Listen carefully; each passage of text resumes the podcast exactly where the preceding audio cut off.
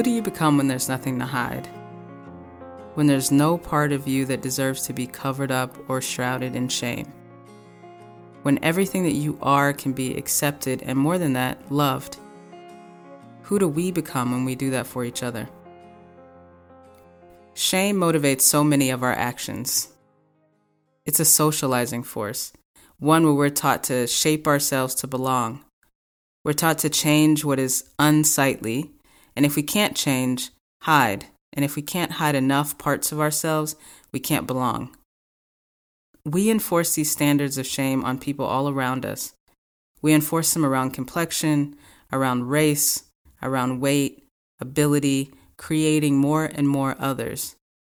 What Vanessa Rochelle Lewis is proposing in this episode is such a radical shift away from everything that we've come to understand about how we should relate to ourselves and how we should relate to each other. She poses the questions What part of me doesn't belong? Who doesn't deserve love? Vanessa is a queer, fat, black, femme performer, facilitator, educator, writer, activist, healer, and is the author of the upcoming book, Reclaiming Ugly.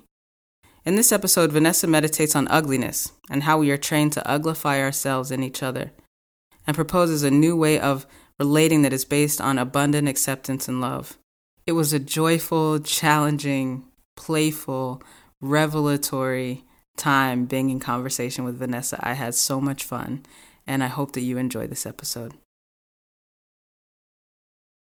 So, I have so been looking forward to talking to you, Vanessa. Like, this is truly the highlight of my week to be in conversation with you. So, I want to say thank you for saying yes to joining us today. Thank you for being in conversation. I'm so excited that you are here.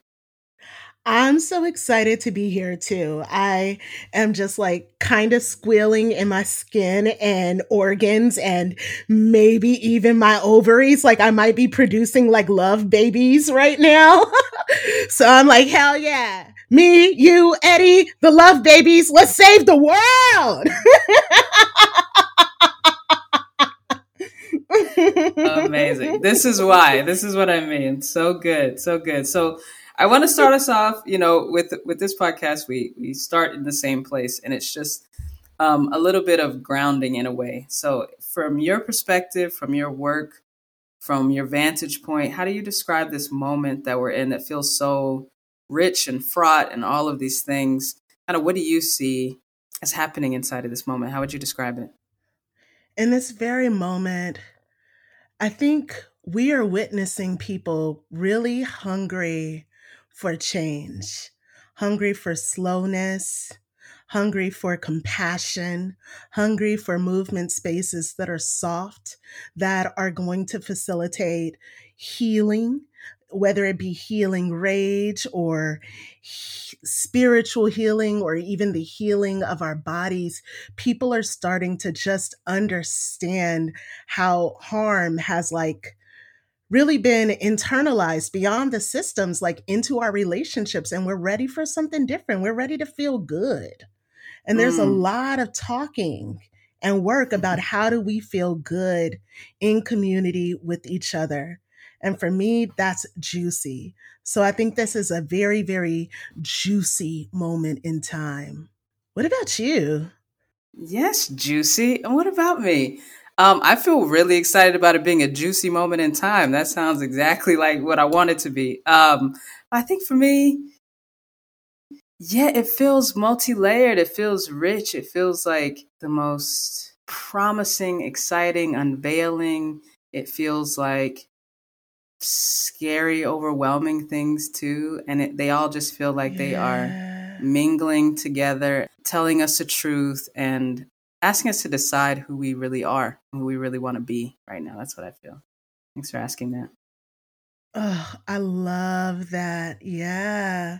And you know who I want to be? I want to be the freest mother effer alive. yes, yes. That's what I'm craving yes. right now. A lot of freedom.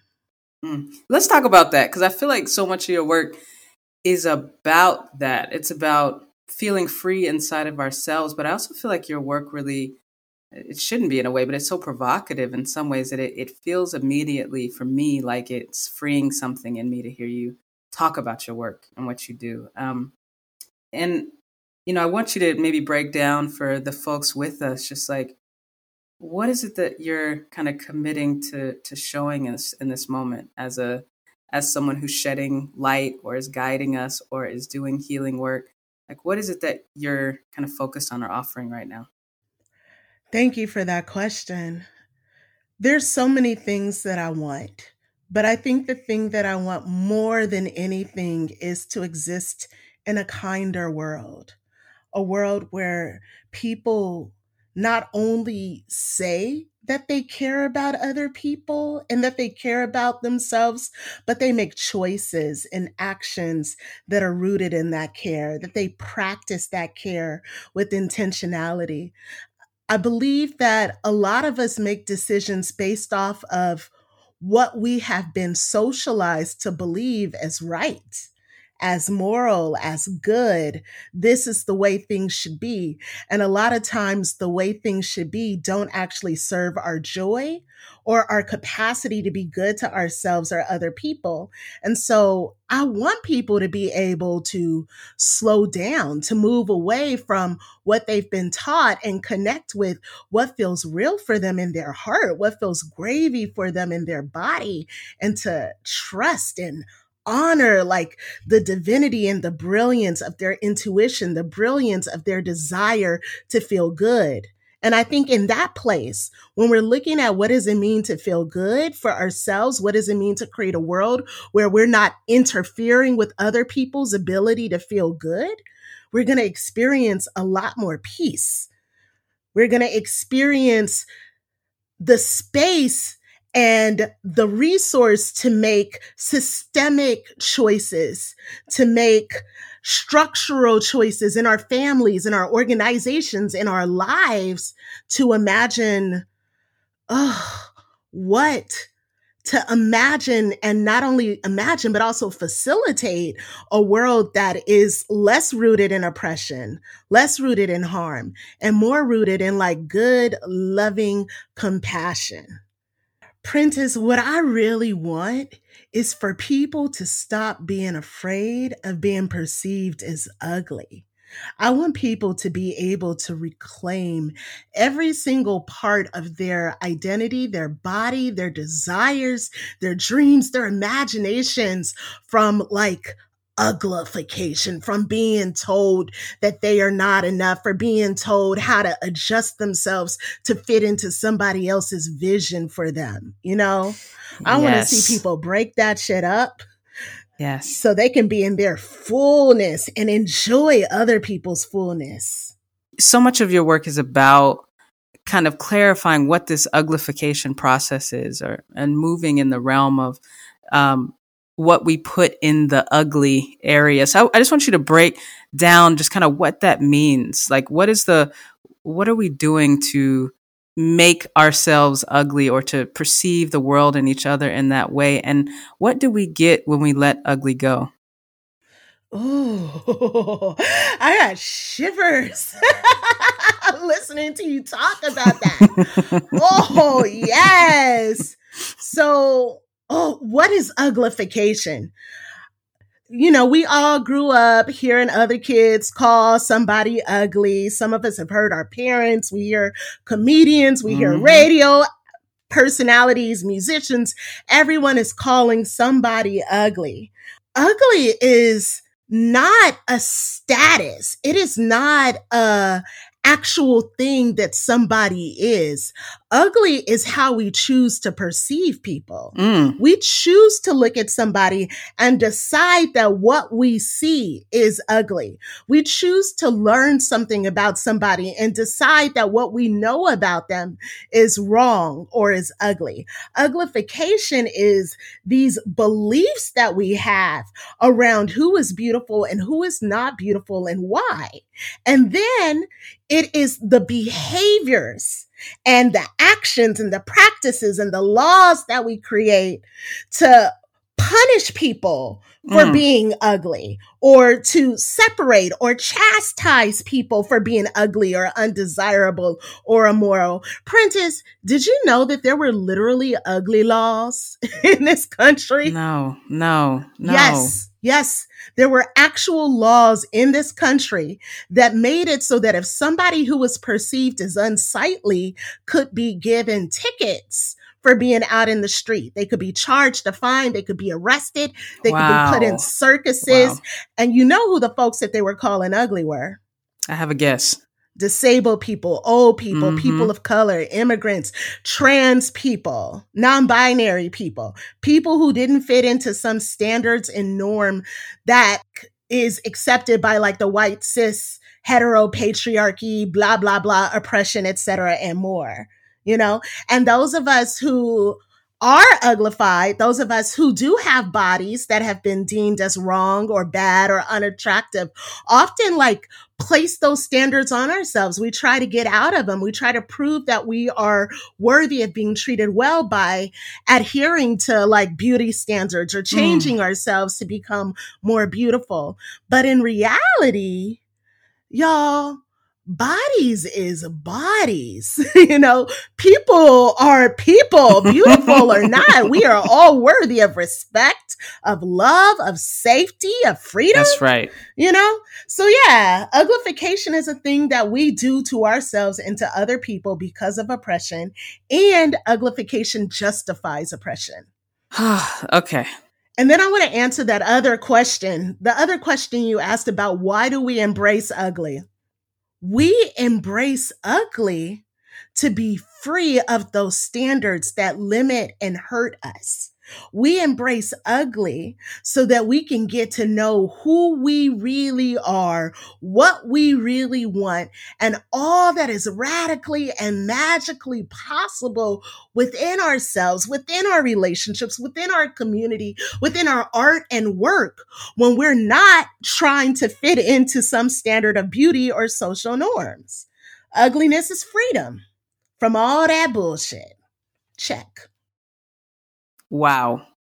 So many things happen when you shared that. Um, cause I feel like it's a, that's right. It's a message we never hear. It's, it's almost like an option that feels impossible for us to take to yes. be like, no, I'm going to take it all. I, I, I'm gonna, I'm gonna refuse to reject parts of myself. And that, that the piece you said in the beginning about the ugly making is a, it's a choice that we make. It's something we engage in to reject parts of ourselves and parts of other people and to imagine that anybody is unworthy. Mm-hmm. It's such a powerful, powerful um, offering that you're making. Thank you. So, what you're offering is so rich because I, in some of the work that I do, I talk about letting goodness go because goodness, our concept of goodness or rightness or um, not trying to be ugly. Like all these things get in the way of yeah. us actually being with ourselves, of us actually healing. And I, I just wonder because I know you also are a practitioner. What are your thoughts about the relationship between healing and all of this? Like what, what comes up for you? Oh, healing is everything. Um, so the work that I do with Reclaim Ugly, are our idea is that healing comes first.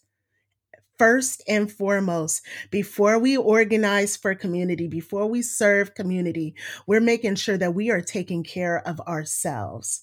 We are healing what uglification has done to us. We have scars, all of us. I don't care how privileged you are. I don't care how beautiful the world tells you you are. We have all been treated unfairly. We have all been raised to believe some fucked up ideas about other people. I don't know if I can cuss. Can I cuss? Of course. Thank you. We've all been raised to think negatively about ourselves and other people, to judge ourselves and other people. And that creates chasms inside of us. That creates scars that really need to be nurtured, to be taken care of in order for us to imagine a world where we can be free and safe, in order for us to imagine a world where we can truly cherish and care about other people and show up in service for other people. We got to heal heal the parts of ourselves that are traumatized. And we also have to heal the parts of ourselves that are inclined to harm people. Mm. And we have that. Mm. That inclination to hurt people is there. When we get hurt, when someone says something cruel to us, we want to lash out. When we see injustice happening, when we see um, you know, privilege happening, we want to lash out. And there's so many different ways to create change. And because of like the harm, because of mm-hmm. capitalism mm-hmm. and lack of time, we go to a few go-to ways. But if we're taking care of our spirits, if we're resting, if we're surrounding ourselves with people that see our fullness, our wholeness, that care about us, we have a little bit more capacity to lean into our brilliance and think about the ways that we can impact change and get what we want. Um, which is to feel good, right? Isn't that why we move into social justice worlds? Because yeah. we know what it's like to be hurt. We know what it's like to be disenfranchised and we want to feel better you know? And I think that's this thing like in our movement spaces sometimes where like racism and white supremacy and transphobia and these things need to be talked about, but also why are we talking about it? Why do we care about these things? Because we want to feel better, you know? So, yes, healing first and foremost. And the other thing I want to say about that is, especially for those of us who do, um, who are practitioners and who are movement workers, we need to remember that we are the people we serve.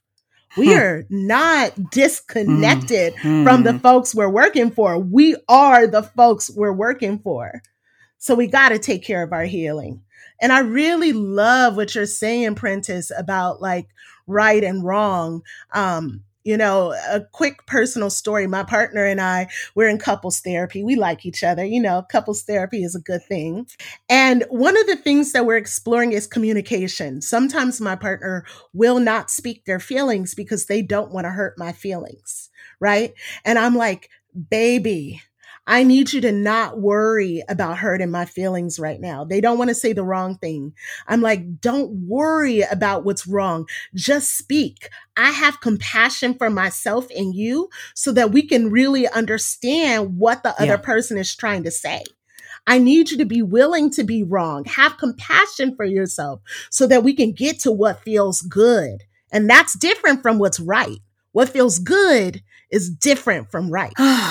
Isn't it interesting, like the way that our attempts to be safe, to play it safe, to belong, to not stick out so much, are the very things that over time limit us all, starts to narrow who actually gets to belong here, mm. who actually is valued. We're, we're so afraid to be ourselves because we're afraid we'll be rejected we're so afraid to accept other people because we think it will have something to do with our own rejection that we just keep narrowing who gets to be here. And I, and that's what strikes me so much in your work is like, actually, no, there's safety in creating more belonging. There's safety in being more yourself. There's safety in making more room. So powerful. Oh, thank you for saying that. And it's so true. I used to be a teacher, a community college instructor, and I'm the kind of teacher that always has people do skits. I rather them do a skit and analyze things than write an essay. And so my students are always like, I'm shy. I'm an introvert. Don't make me go in front of the class, Miss Vanessa. And I'm like, well, why are you afraid of going in front of the class? And eventually yeah. it comes yeah. out that they're afraid of judging people. And I'm like, okay, well, what if everyone in this classroom commits to not judging each other? What if you know you're not going to be judged? You're going to be held with love and care. Are you hmm. willing to take a hmm. risk? And people are like, nah. and I'm like, okay, raise your hand if you can promise not to judge someone else. You know, I think a thing is because we do uglify people, because we do hurt people, and we're conscious of the fact that we do it, we're afraid of being treated the way that we sometimes treat others. And we're afraid of being treated mm. the way we see other people treat each other. And that's why um, ugly stands for uplift, glorify, love yourself, and create a world where other people can as well. This is not some white lady self love where the whole purpose is to like ourselves more. The purpose is to create systems and structures that don't interfere with our ability to like ourselves and each other. You know, for a while I was saying in my own practice, I was saying healing doesn't make us nice, it doesn't make us cute, it makes us real. That that isn't the goal. And you can tell the way that the wellness gets commodified. It's about how can I get skinnier, lighter, this, that. And it's not about becoming yourself ultimately. It's not about building compassion for yourself. Yeah. It's about conforming, becoming something that you weren't already. It doesn't mean that we don't change, and it doesn't mean that we don't change intentionally.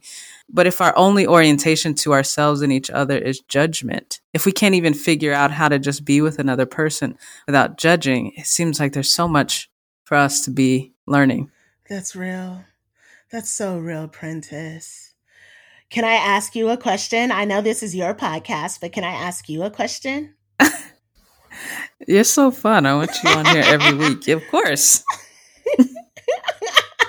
okay. So I love, I love where you're coming from. Like there is some deep, beautiful wisdom and brilliance um, that you're speaking. And I know it didn't just come overnight. I know mm. there hmm. had to be moments, many moments that helped push you to this place of not trying to belong, of not trying to be nice or good. And mm. I'm curious about like, just one of your messy moments moving towards freedom, one of your ugly moments moving towards freedom? Wow, that is such a beautiful question. Thank you for asking that. I feel really touched by that. Um, Thank you. let's see. Well, first, before that story comes to me, I'll tell a brief story I was just kind of contemplating on before we uh, came together today. I was trying to think through my own relationship with ugly and uglification and thinking back to the first crush I ever had in the second grade. And I told my friend I had a crush on this boy, and he got on the bus in front of everybody and called me a, a number of things, mm. including ugly, and how traumatizing it was yeah. for me, how devastating it felt. And that it was like my first time my heart kind of came open towards somebody in that way. And the public thing i think you know a lot of us have experienced that in a lot of different ways and some of us experience it more than others but it really touched into a tender place for me to to feel the way that moment and, and subsequent moments have really shaped me yeah. and to allow myself to understand that they have shaped me um, was really big. So one i thank you for that invitation to reflect and honestly, the whole journey has been messy. I mean, it's like, yeah. I think at some point, you know, for myself, my own journey was really through a lot of depression and feeling like I never belonged anywhere. I couldn't be on earth. I was different than everybody else. But then one day it occurred to me that I'm going to figure out a way to say this, but it occurred to me that I was created. That's right. that I was here. And whether or not you believe in creator or God or whomever was, it occurred to me that I was here. I think I said this maybe in season one, some version of that, but it also occurred to me that everybody else was just as here. That's right. Just as worthy, if that's even a measure of what a human being can be. And it was an overwhelming feeling of like, oh, if I really let my whole self belong to earth and li- and life, then how could I ever, you know, withhold that from another human being? You know, so it was a lot of revelation through depression, struggle, you know.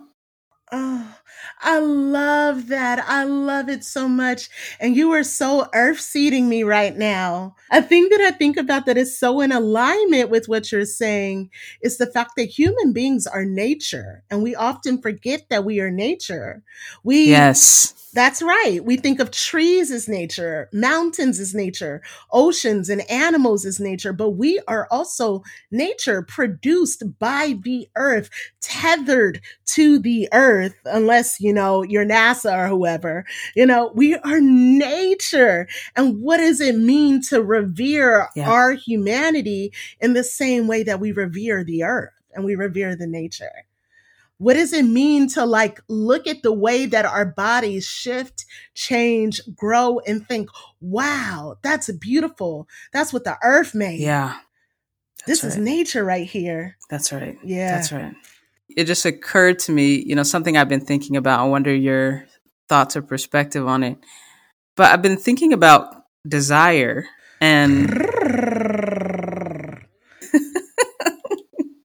it makes me shy, but I like it. When I listen to my body, there's often desire in so many surprising, wonderful places. And that it's the way that hierarchy or my own shame or the way that we've been trained into uglification comes in and tries to narrow yeah. desire. But it's like actually inside of us, there's so much. Yes. I don't know how your work inter- intersects with desire or that, but it, that just occurs to me. Yes. Oh, I love talking about desire. So I personally self identify as thirsty and greedy. Um, I am a thirsty femme. I'm a greedy femme. I am indulgent. yes. You better. Thank you. so I noticed this thing about myself a while ago.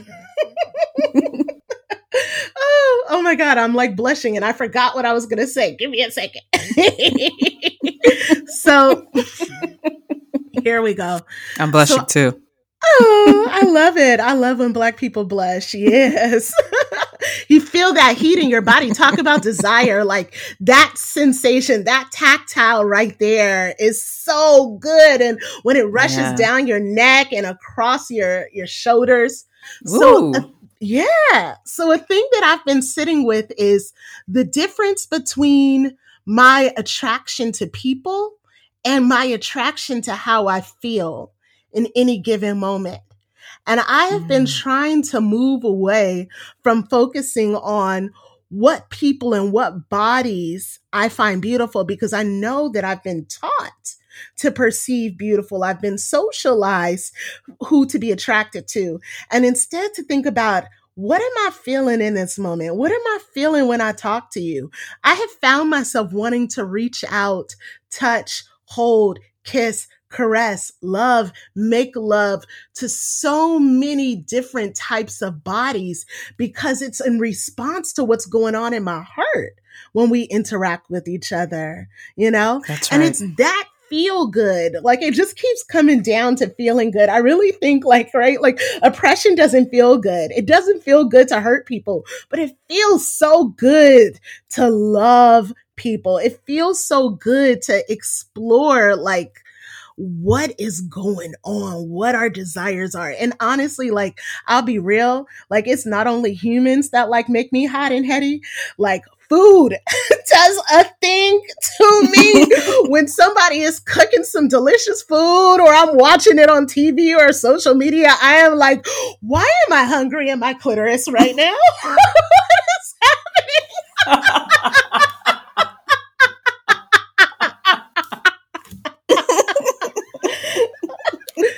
But I'll tell you another thing, right? When we talk about like reclaiming our bodies, like another thing that I've learned that I desire is to run. I like running. And this is shocking for me because. You know, I've been fat my whole life.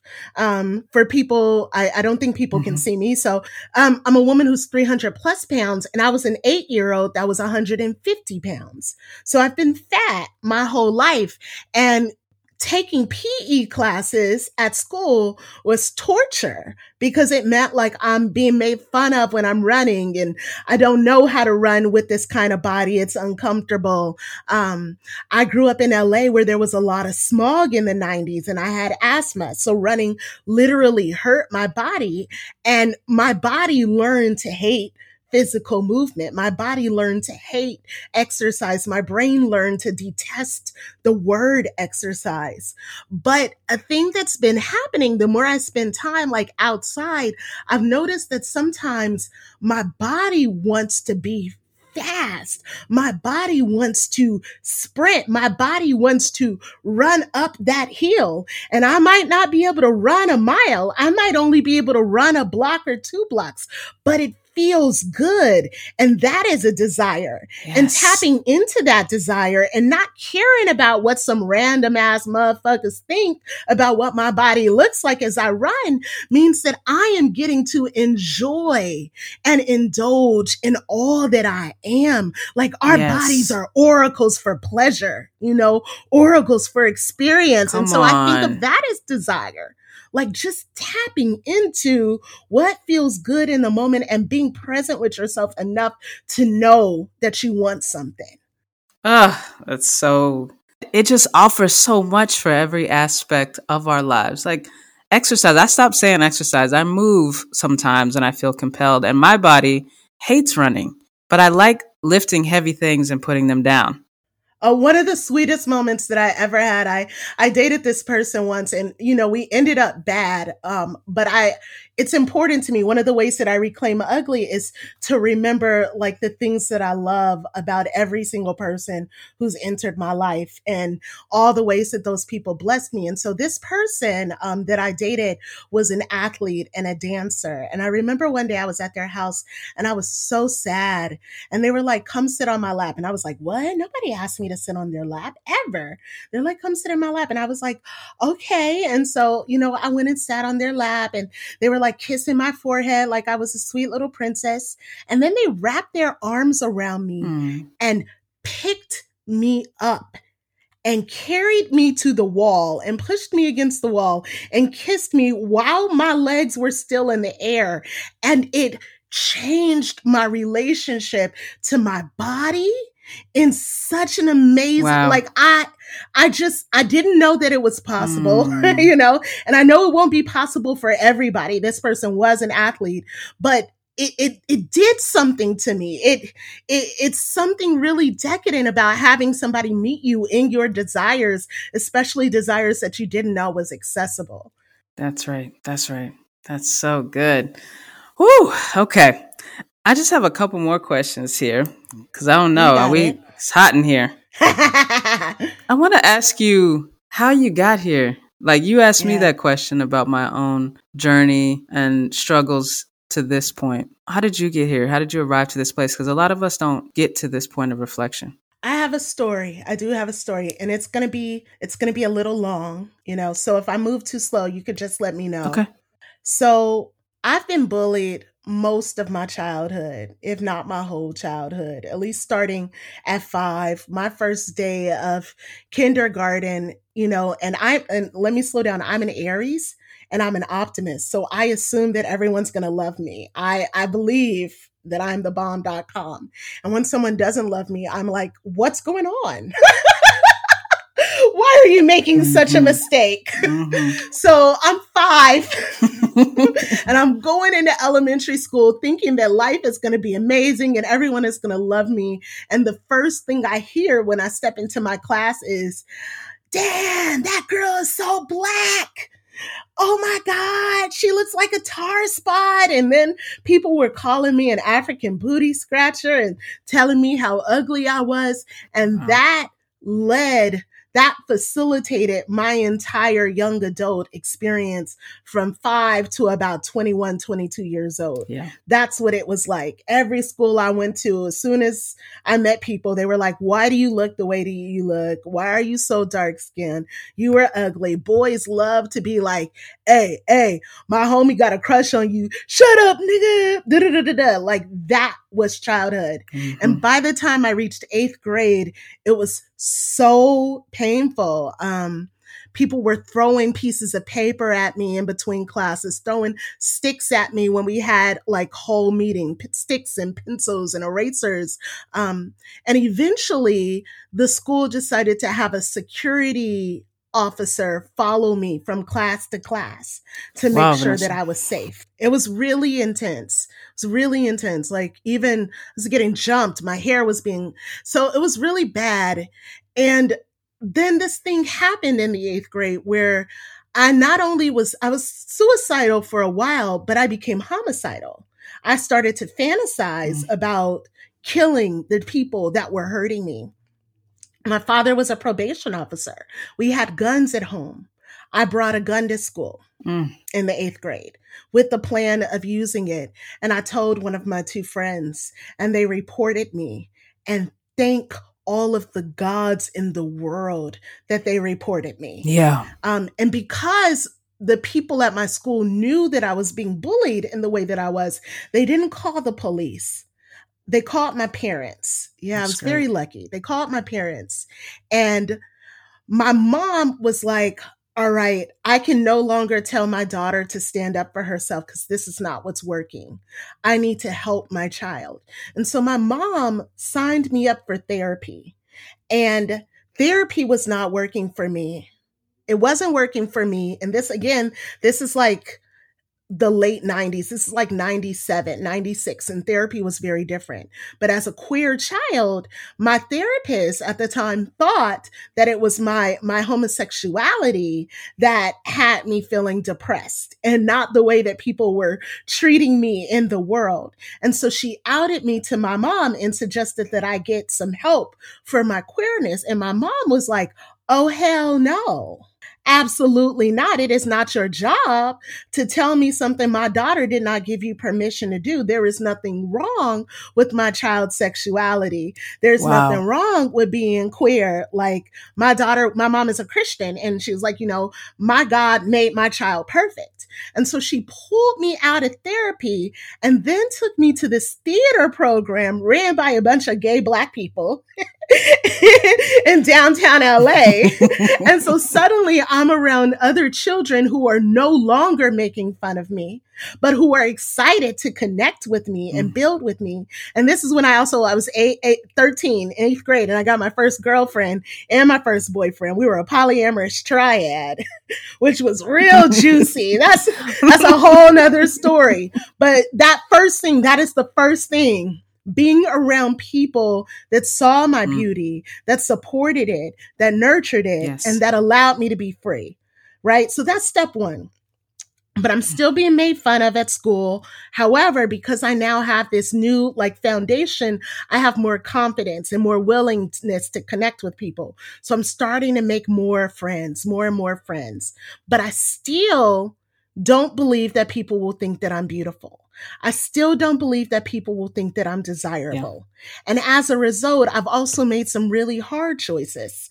When I was 18 in 2002, this movie Eight Mile came out with Eminem. Mm-hmm, and mm-hmm. I'm sitting in the movie theaters with like some of my close friends, including the woman who would become my girlfriend in a couple of years, convinced that no one would ever think that I'm desirable. And some man sits next to me, an older white man sits next to me. And I notice that he's rubbing my thighs. And I'm thinking, oh my God, touch. I want touch and I'm not believing that mm. anyone will actually want to touch me. And so I'm like, a part of me is like, this is gross. This strange man is touching me without permission or consent. Like, I don't know what's happening here. And the other part of me is like, maybe this is the best that I can get. And I let this man fill me up for mm-hmm. a while until eventually I was like, no, I'm really disgusted by this. I need to stop. But it was like my lack of imagination, my lack of belief that somebody would want me that put me in this situation, even though I was sitting right next to a woman who had a crush on me for years my mm-hmm. internalized uglification kept me from seeing that and kept me from dreaming of myself having safe, healthy sexual connections. And so I noted that. I noted that something was happening. And I'm going to fast forward a little bit further. So I enter this relationship with this woman finally at 21. And it's really sweet. It's really cute. She's coming into her butchness. I'm coming into my wild, feral feminist, you know, and just being free and beautiful. And the more confident I become, the more angry and resentful she becomes, the more possessive she becomes. And from that place of possession and resentment, she started to become physically violent. And her physical violence was mm. an attempt to control and dominate me so that I could continue to be hers and she could continue to feel secure in our relationship. And a thing that she would say to me would be one, Vanessa, you know, and, and just put it out there. I have bipolar disorder. So she'd be like, Vanessa, you're crazy. You are not attractive. You are fat people mm. who most people are not going to want you. You're very lucky to have me. I want you. So you need to stay in this relationship. And to an extent, I believed her because I had been getting these messages my whole life that people wouldn't want yeah. me. Even my own parents would tell me that I needed to lose weight so that people would want me. So I stayed in this mm-hmm. relationship mm-hmm. with this person who hurt me. And eventually after a night of incredulous violence, I was just like, I can't live like this. I would rather die than be in this relationship, and I don't want to die. So I need to go. And I left that relationship. Mm. And that was the beginning of everything. I fell apart, Prentis. I suffered, Prentis. I had this long, mm. like long dreadlocks down to here. I cut them all off. I cried every day. Like it was so intense. But in that pain, I started to shed some messages in that pain, I started to decide mm. eventually that this is not how I wanted to feel. And then it took me another 10 years, to be quite honest, Prentis, 10 years of entering initially relationships with people who reminded me of my abusive partner because I was trying to prove to myself that I, I could be with someone like her who would treat me better. But I was like repeating cycles. And then eventually I was like, I don't need to prove myself to anybody. This is not how I want to live my life. I want to feel good. And so I started to create some processes for myself to help me feel good. Hmm. The first thing that I did I started to talk to myself like I was the sweetest, ittiest, bittiest baby there ever was. I called myself sugar honey. I called myself honey darling. I would journal, Vanessa, you so cute. Vanessa, I love you. Vanessa, you so sweet. I started to get into sex magic. When I would masturbate, I decided mm, I'm not yeah, let's talk about this. I decided I'm not masturbating just to bust a nut. I am masturbating to make love to my body. And when this oh, started, whenever I would fantasize, I always imagined my body is smaller. And I started to like feel my body as I like, I would light candles. I'd play mm. some music for mm. myself, like some Kem or somebody. And then I would touch my whole body, my shoulders, yes. my thighs, my calves, my feet. I would say sweet things to myself. I would tell myself how fine I was. And pretty soon my body became accustomed to being treated well. My mind became accustomed to hearing kind things. And and I was moving through the world like a person who was accustomed to being treated like a goddess. And quickly, I found that I would only allow people in my life who treated me the same. They could be lovers, they could be friends, they could be colleagues.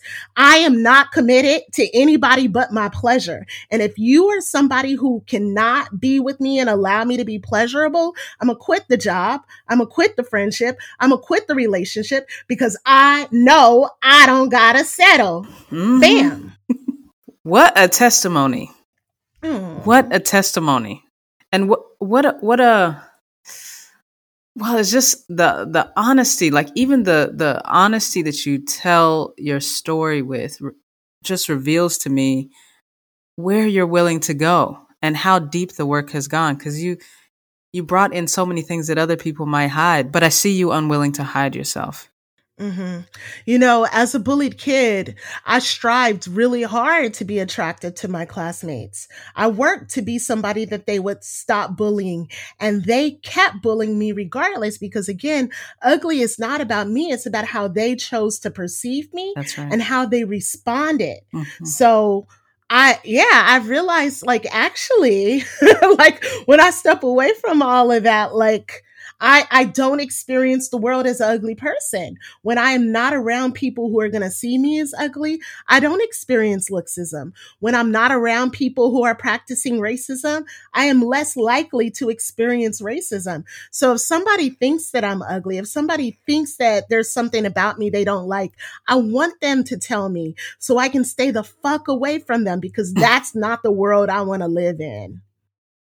Vanessa, in thinking about this episode, I thought it's going to be so deliciously uncomfortable for people to confront those places they try to put away. And every time I engage with your work or hear you speak, I honestly, this is honest, I honestly feel just a little freer, just a little more like something in me gets to be here. And I'm, I'm grateful to you for that. I'm really grateful.